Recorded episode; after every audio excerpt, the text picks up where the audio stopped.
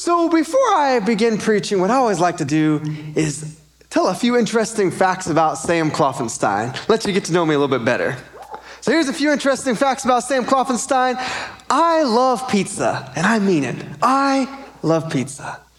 Pizza Hut, Mazio's, uh, All American. I'm, I'm a huge All American person. Pie Five, Hideaway, Pizza World. By the way, Taylor, when we go on our honeymoon, we're going to Pizza World. It's in Branson. It's wonderful. You need to try it. I like pizza, which is a good thing because I'm a youth pastor. And what do you do at all youth events? You eat pizza. So it's a very good thing. God knew what he was doing when he gave me a huge appetite for pizza. Number two, another thing about me, I collect all things Roy Rogers. Now, some of you may not have heard of Roy Rogers. He was a movie star in the forties and fifties. I like Roy Rogers. I collect all stuff Roy Rogers. I enjoy studying the lives of Billy Graham and Reinhard Bonnke. They're some of the great evangelists of the last hundred years. And it's always been something I've just been passionate about, just learning how they did their ministries. Another thing is I like spicy food. I'm a spicy guy. I enjoy all the different spicy foods, jalapenos, habaneros. I enjoy ghost pepper cheese. Now, I would not ever bite into a ghost pepper, but the cheese is really good. You like do two slices and it's good for the entire meal because it's that hot. It works. Another thing about me, I love iPhone games. I enjoy, you know, uh, different games on my phone.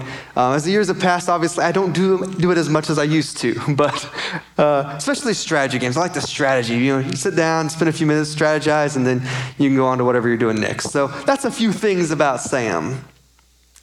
Today, I have the great privilege to speak to you and to launch our new series, Places and Spaces. All of us, we have those places where we encountered God. When I say that sentence, something comes to your mind, some place where you encountered God. God did something great in your life. For me, I was seventeen years old, kneeling beside my bed when God said, I've called you to be a pastor. That moment changed my life, my trajectory forever. You know, as a teenager, everyone's like, what are you going to do when you grow up? Like, what's your career? And I did not know for a long time. My family does computer software, so I'm like, well, I could do computer software, you know, sell that. And I thought about becoming a video game developer. At one point in time, I got one of those big, thick books that, like, you know, you look at what you're interested in, your skills, and it pops out and tells you what's probably the best career for you. One of the things that popped out was pastor. Turns out if God calls you to something, you have the skills in your life. He places the giftings inside you for that. But then there came the call, that moment that really changed me when I'm like, this is what God's called me to do. Remember that moment when I was on the sidewalk next to my house. I just had come to a moment, I was depressed, worn out, and I said, God, I surrendered all to you. I honestly, at that moment, I had gotten so depressed, I didn't even feel like living any longer. But in that moment, I rededicated myself to God. I said, you know, life's overwhelming, but whatever you say, I'll do. And I didn't feel a radical peace, but I felt a shift inside me. There was a light at the end of the tunnel. And in that moment, I knew if I backed that prayer of rededication up with action, my life would change. And it did. Those are the type of moments we experience. I remember the altar in Broken Arrow at Assemblies of God District Council just a few years ago, two thousand twenty-two, where I said, okay, God, I've been trying for years to find love. I've fought you, I've tried to do it my own way, I've looked and looked, but no young lady, it seems right for me. I just, I'm not meeting her. I had all my list of what I wanted, potential wife, it's not working. I'm like, God, I've gotten so lost trying to do it myself, but God, really all I want is you. I want your will for my life. So I said, it's in your hands. I've tried to figure it out, I can't do it. I'm dedicated to you. I got done with that, I went to lunch. That year at District Council, they had the King's Feast, like three types of barbecue. So I went and stuffed myself with barbecue. I came back, the speaker had this graphic on the screen, an astronaut sitting in a folding chair on the moon. I'm like, this is gonna be an interesting, interesting session. I'm ready, I'm curious. I don't remember a thing he said because my phone buzzed and it's my mother and she's like, hey, there's this girl that wants to meet you. I'm like, what's her name? She's like, Taylor. By the way, I'm seven uh, weeks away from marrying Taylor. There is something about those moments when we say, God, I surrender all. When we finally get to that point of trusting him, God does something amazing in our life. He changes things. Our God's a good God.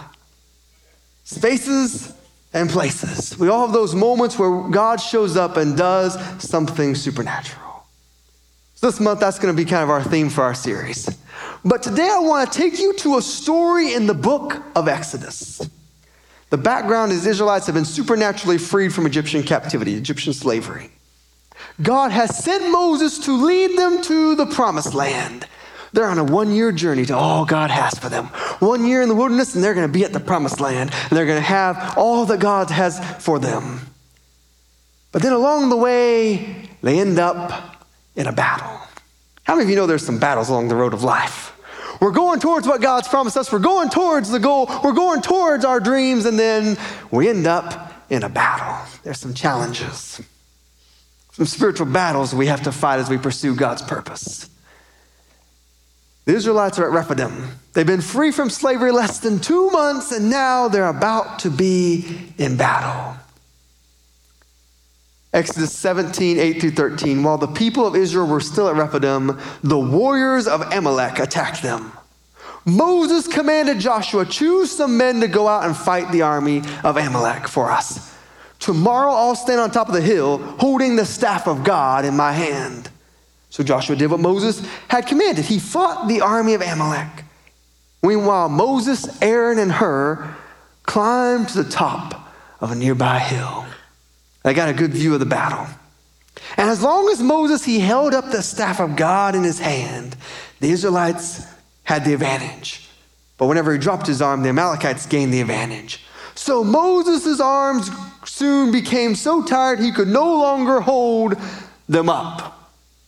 So Aaron and Hur, they found a stone for him to sit on, and they stood on each side of Moses, and they lifted his arms up. And his arms remained steady till sunset.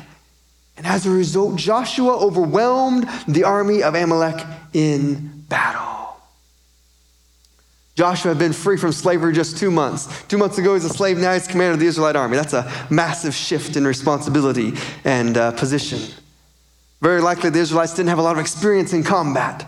And now they're fighting to protect their families, their possessions, all that they have. It's a fight for existence. This story is very interesting because their victory rested entirely upon God's supernatural provision. When Moses held up that staff of God, representing God's power, God's provision, they did well. They won the battle. But when Moses became weak and he could no longer hold the staff up, they began to lose the battle. In Zechariah four, six, God tells the Israelites in another period of their story, of their history, in another overwhelming moment, he says, not by might nor by power, but by my spirit, says the Lord. The victory was dependent upon God, upon his power, not on how good the Israelites fought, which is a good thing when you've been slaves for four hundred years and you don't know how to fight very well. It's good to know that God is the one winning the victory. Very often in life, we start to think we are self-sufficient. I got this. I can handle it. But it's not our strength. It's not our power. It's his spirit. It's how we win the victories we need in life. As smart, as wise, as capable, and as strong as you are, you still need God in your life. You need his help. There are some battles you can't win on your own. But in this story, we also see something else. Not only did the Israelites need God, they needed one another. They couldn't do it alone. Joshua, he needed Moses to stand up there on the hill, on the mountain. And he needed, needed to be able to look up there and say, Moses is holding up the staff of God. Moses is there. He needed that. Moses needed Aaron and Hur to hold up his arms. Moses couldn't do it by himself. He got worn out. He got tired. And his arms started to come down. He needed somebody to hold up his arms. Somebody to say, Moses, you're not alone. I've got your back. I'll support you. Look at the person to your left. Now look at the person to your right. Whether they're willing to admit it or not, there's going to be some moments in their life where they need someone to hold up their hands. Some moments where they're struggling. Some moments where life gets overwhelming and they just need somebody to say, I've got your back. You may feel weak, but I'm with you and we're going to get through this together. Christ's Legacy, what is our purpose statement? Our purpose statement is we find God, give hope, and we do life together. All three of those involve not being alone and receiving help. When you find God, you're not alone, are you? You may be at the end of your rope. You may be out of hope. But we serve a God with endless rope and a God of eternal hope. He's there to help you. You may feel broken, but we serve a God. He fixes people. He put things back together. Your arms might be heavy. You may feel beat up, but guess what? When you find God, when you enter His presence, everything changes. There is nothing like the presence of God to change your circumstances and your life, places and spaces. We're going to be spending this whole month talking about what happens when you get in God's presence. The next part of our purpose statement is we give hope. Joshua, it gave him hope when he looked up there at that hill and he saw Moses holding up the staff of God. That represented hope. That represented that God was with them. That God was in the battle. That they weren't fighting this alone, but that God was going to help them. He was going to lead them through this. Moses needed hope that when his strength was gone, when he'd reached the end of his rope, he didn't have to do it on his own. There was somebody there to have his back. Somebody there to help him. Moses needed hope. There's some people in this room right now, you're trying to push through, you're trying to get some victories in life. You're trying to overcome some stuff. Grab hold of your dreams. And you need to know you're not alone. There's a God in heaven who has your back. He has all kinds of wonderful things planned for you. You're not alone. When people realize deep down inside their soul that God is with them, that God loves them, that there's people around them who are willing to come to their aid and help them, then they have hope. We give hope by holding up the arms of those around us so they're not alone, so they have somebody there to help them. The last part of our purpose statement is we do life together. It's important. Just last week, we started our life groups. How many of you attended a life group last week? Yes, awesome. It's wonderful just being able to get together with other believers and just being able to fellowship, being able to have a conversation. There is something so wonderful about it. If you're not a part of a life group, I encourage you to find one. Go to our C L C event page, find one in your area, join a group, get connected, do life together. Moses didn't go up to the top of that hill by himself. He could have. He could have said, you know, Aaron and Hur, I'm just holding up a staff. It's not that big a deal. You can stay down in the camp. I'll go up to the hill, hold the staff up while the battle happens, and we're good. You know, in all honesty, they may not have realized the battle was going to take all day. Moses could have been like, you know, I'm just going to hold the staff up for a few hours. Our guys have got this. I don't need any help. But he didn't. He said, Aaron and Hur, come with me. They were together. Can you imagine what would have happened if Moses had been on top of that hill and his arms got tired and there was nobody there to hold his hands up? Sometimes we end up in that moment where we feel alone. We need to do life together. We need someone standing beside us so if we stumble, they're there to pick us back up again. I like what Ecclesiastes says. It's in chapter four, verses nine and ten. Two people are better off than one, for they can help each other succeed. If one person falls, the other can reach out and help. Verse twelve, a person standing alone can be attacked and defeated, but two, two can stand back to back and conquer. Three are even better, for a triple-braided cord is not easily broken. Are your arms getting tired here today? And who do you have around you that can hold up your hands? I want to explore with you today this topic of holding each other's arms up. How do we do it? What does it look like? And what kind of impact does it have upon us and upon our community and our church? My first point, whose arms are you holding up? Whose arms are you holding up? Moses, he stood there with his arms in the air, holding that staff as the battle began. thirty minutes passed, an hour passed. He's got a little sweat trickling down the sides of his cheeks. He's starting to feel it in his arms. But he's doing the will of God. He's fulfilling his purpose, and he keeps those arms up high. A few more hours pass, and now sweat's starting to drench down Moses. The sun's beating down his head, and he's starting to feel it. His back and arm muscles are cramping. He's got this staff up in the air. He's doing everything he can, but slowly his arms start coming down, and finally they just collapse. He can't do it any longer. But to his dismay, to his horror, as his arms come down, the Amalekites seem to have new energy. The Israelites start to lose the battle. Moses, with every ounce of strength he had left, he pushes those arms back up and he holds it again. And it lasts for a while, but then he reaches the end of his rope. He's done everything he could. He's held his arms up as long as he could, and now there's just nothing left. But in that moment, when he had nothing left, Aaron and Hur come, and they raise those arms back up again. Sometimes we reach the end of our rope. Sometimes we need somebody just to come alongside and say, I'm praying for you. Oh, that means so much when somebody says, I'm praying for you, you're not alone. Sometimes an encouraging word is all we need. Somebody to smile at us and say, I appreciate what you do. Sometimes we need someone to, someone just to talk to. There's a pastor friend of mine, he said, sometimes you need somebody to bleed on. Somebody there to just help you out a little bit when you're bleeding. People who lifted up his arms had his back. That's what Moses had. Are your arms getting heavy? There are moments in our life where we falter. Our arms get tired and we just can't keep going in our own strength. We need some help. We need someone to have our back and to say, you're not alone. There's a story in the Bible that always makes me think. It's found in Second Samuel, chapter twenty-one, verses fifteen through seventeen. It's a story about David. Once again, the Philistines were at war with Israel, and when David and his men were in the thick of battle, David became weak and exhausted. Ishbibenob was a descendant of the giant. That means he was related to Goliath. His bronze spear had weighed more than seven pounds, and he was armed with a new sword. He had cornered David and was about to kill him. That's a new one. Typically, when we think of David, we think of the mighty warrior, the man who slew Goliath. And yet here's David exhausted. He's cornered.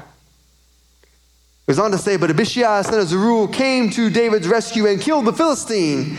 Then David's men declared, you're not going out to battle with us again.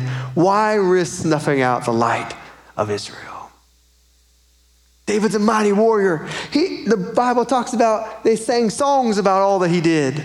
But there comes a moment where even David, he needs help. He's fighting this giant. He, had, he, didn't, he wasn't thinking about it. It's no big deal. He's fought giants before. As he goes to the battle, his breath starts coming in quicker and quicker gasps, and his arm is getting heavy, and he's realizing, I can't defeat this one. He realizes he needs help.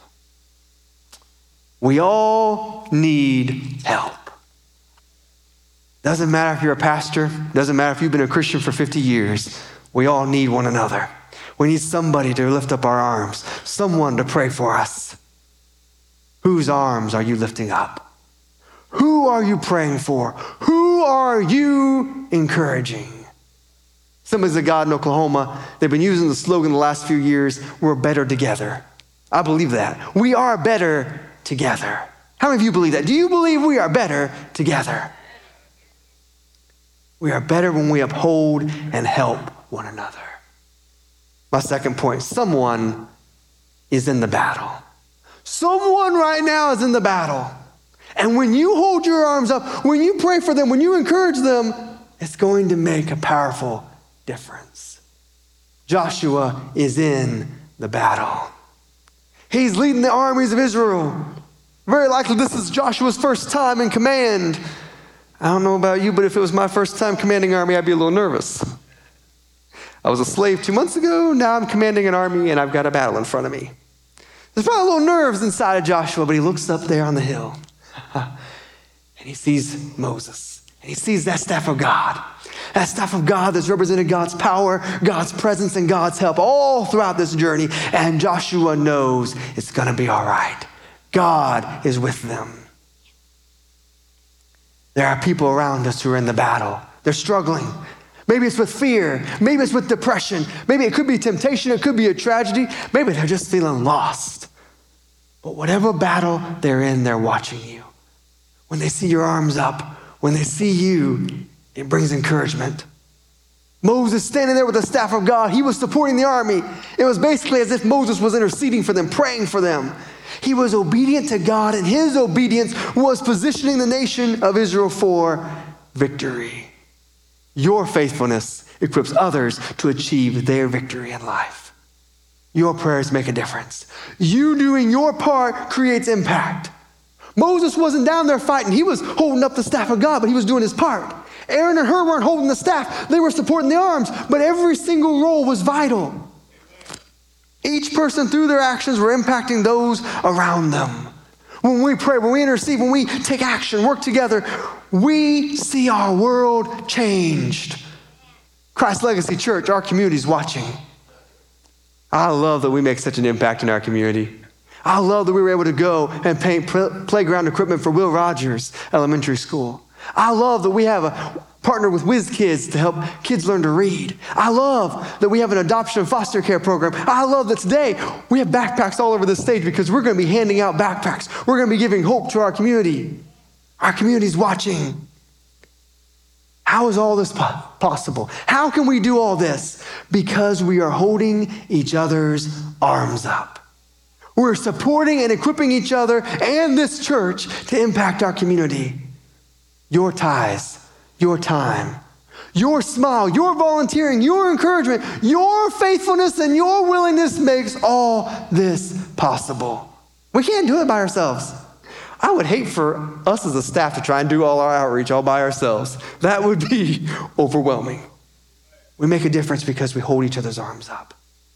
Our community sees a church that can make a huge difference because this church is supported by a congregation who is faithful to hold up the arms and say, we're going to change our world for Jesus Christ because that is our purpose. You hold up the arms of outreach. Hebrews thirteen sixteen says, don't forget to do good, to share with those in need, because these are the sacrifices that please God.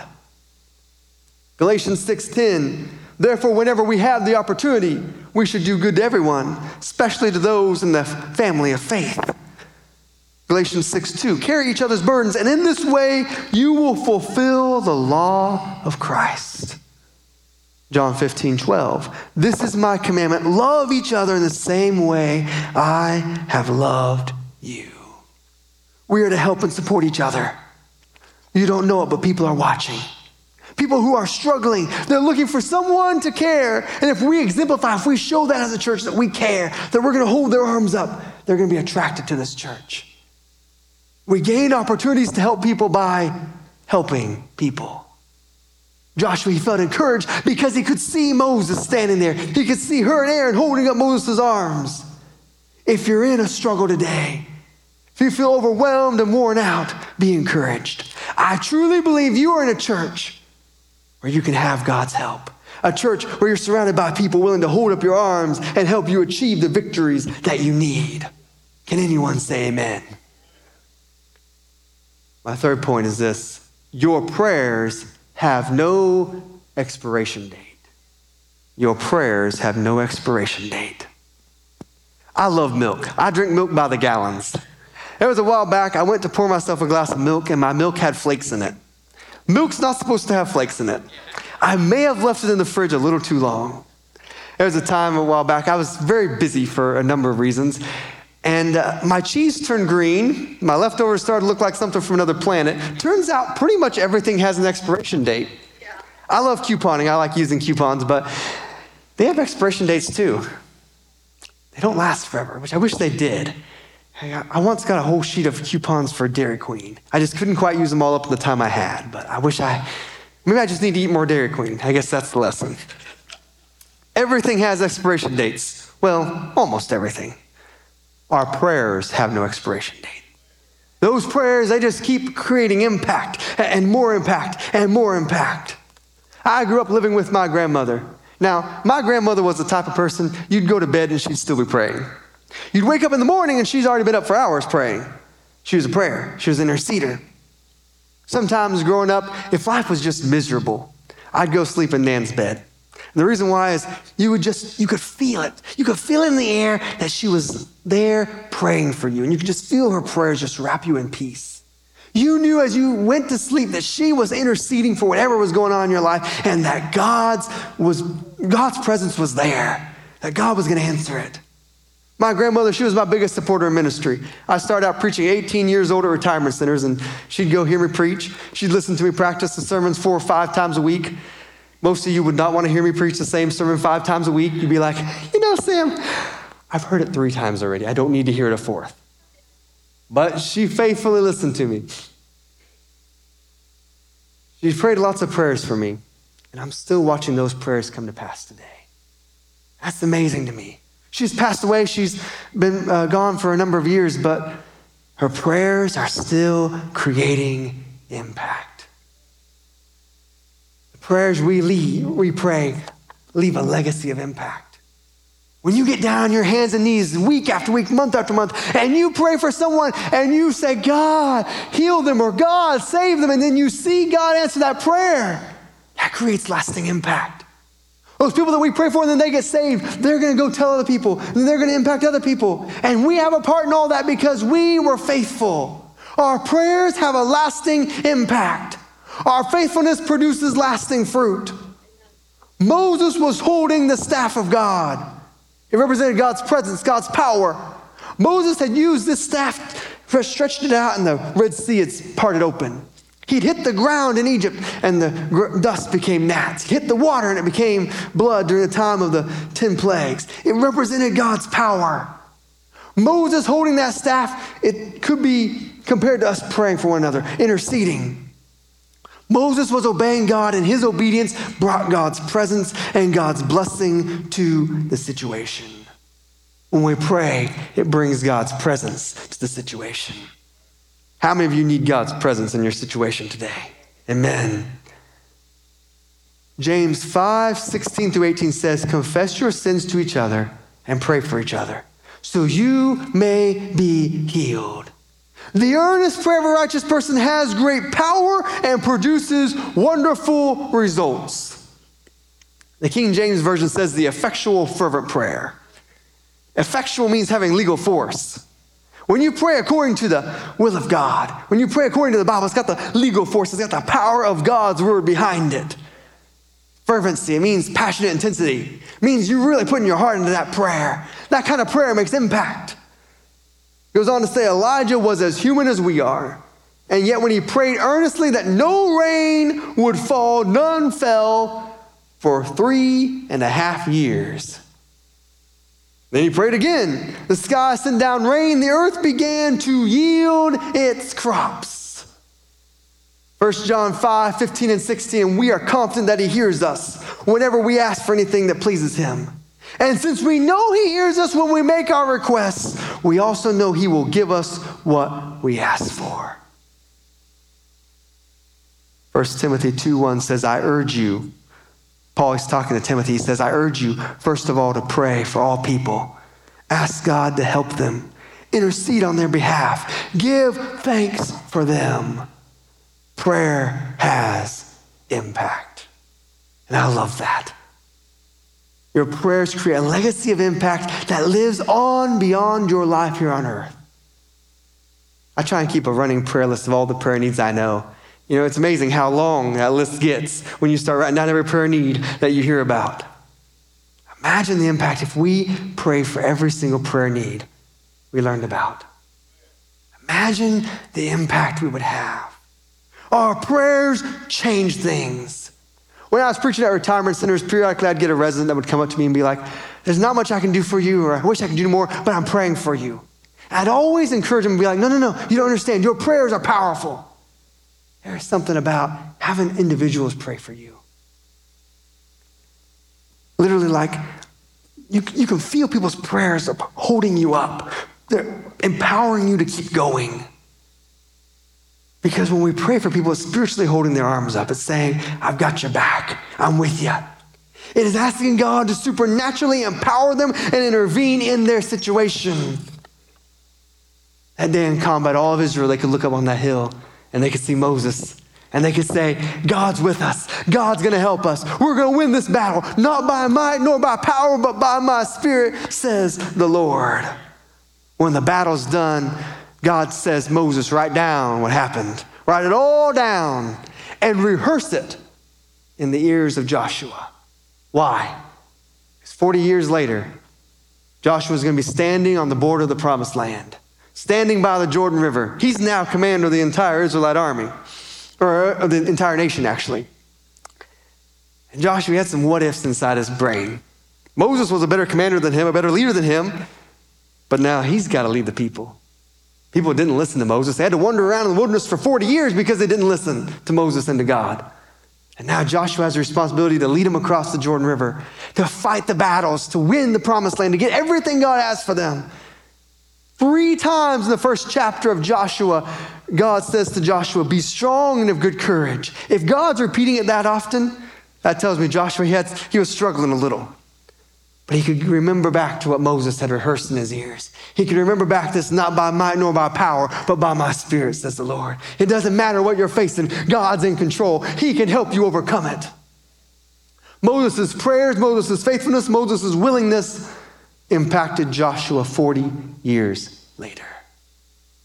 I remember back to my darkest moments, to my deepest struggles, and I remember those people who were there for me.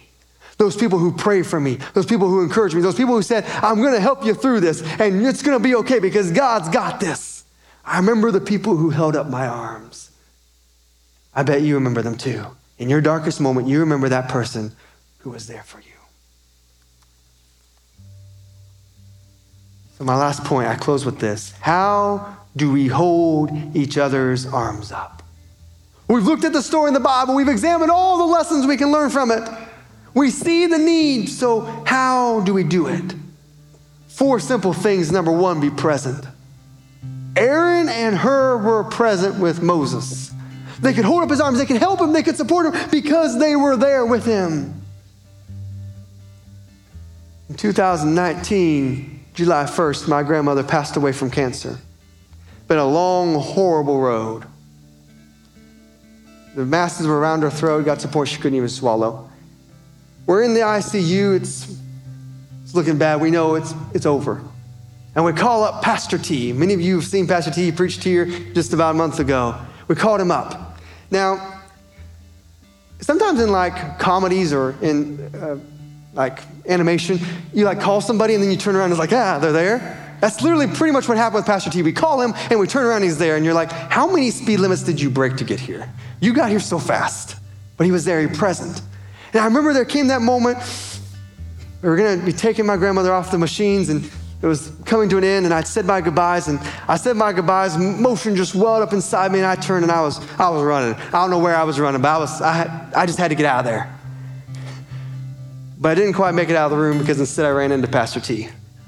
And that man, he just grabbed me the biggest bear hug you could possibly imagine. He just held me. He was present. By the time I got done crying, front of his shirt was wet, but he didn't care. He was there. And he was there for us through it all. There's something powerful about being present. The second thing we do is we act in love. Jesus said in John thirteen thirty-five, your love for one another will prove to the world you are my disciples. We prove to the world we're Christians when we show love. True love's wanting what's best for someone. True love is seeing their hurt, their pain, their struggle, and we run towards them. We say, I'm gonna be there for you. I'm not gonna leave you alone. I'm gonna be there to help you through this. The third thing is pray for one another. How many of you believe prayer has power? I believe it. Amen. We pray for each other. And number four, we take action. We put faith in motion by taking action. Are your arms getting tired? Are you willing to take action so God can bring hope to your life today? You could stand with me all across this room.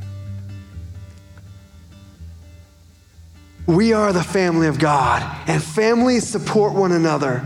I don't know what's going on in your life, but I know there's some people in this room that are struggling. They got some stuff they're going through. Maybe a dream feels dead. Maybe it's a temptation you're struggling with. But people, they need hope and peace. Whatever it is going on in your life right now, if you're struggling with something, would you be willing to leave your seat, to come down here to the altar and to raise your hands? Would you just come and just start praising God as we sing this song? Would you come and just say, God, I surrender. Oh, help me in this moment. And then those of you who aren't down here at the altar, who haven't raised your hands and who aren't going through something, what I would ask is that as people come down here, if you would just come behind them and just lay a hand on their shoulder. Support them. Show them you're holding up their arms. They're not alone. Whatever they're going through, they are at a church. They have a church family willing to support them and love them through this and help them. Would you do that for those around you today. You can go ahead and start. All my words fall short. I've got nothing new. How could I express all my gratitude? I could sing these songs as I often do, but every song must end. And you never do. So I'll throw up my hands, praise you again and again. 'Cause all that I have is a hallelujah, hallelujah. And I know it's not much, nothing else fit for a king, except for a heart singing hallelujah, hallelujah.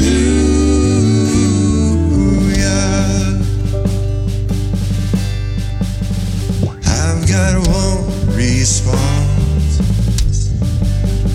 I've got just one move. With my arms stretched wide, I will worship you. So I'll throw up my hands and praise you again and again. 'Cause all that I have is a hallelujah.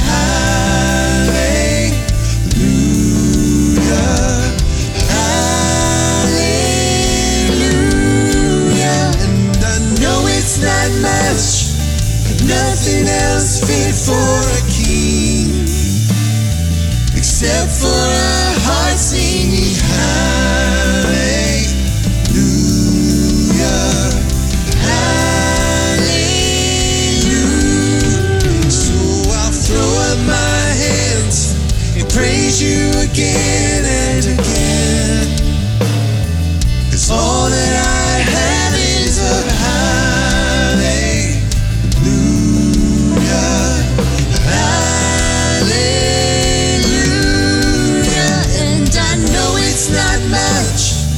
Nothing else fit for a king, except for a heart singing hallelujah, hallelujah.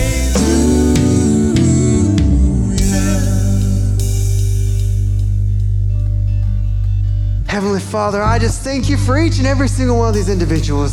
God, I pray for them. For every person who came down here and raised their hands and said, God, I've got something going on in my life.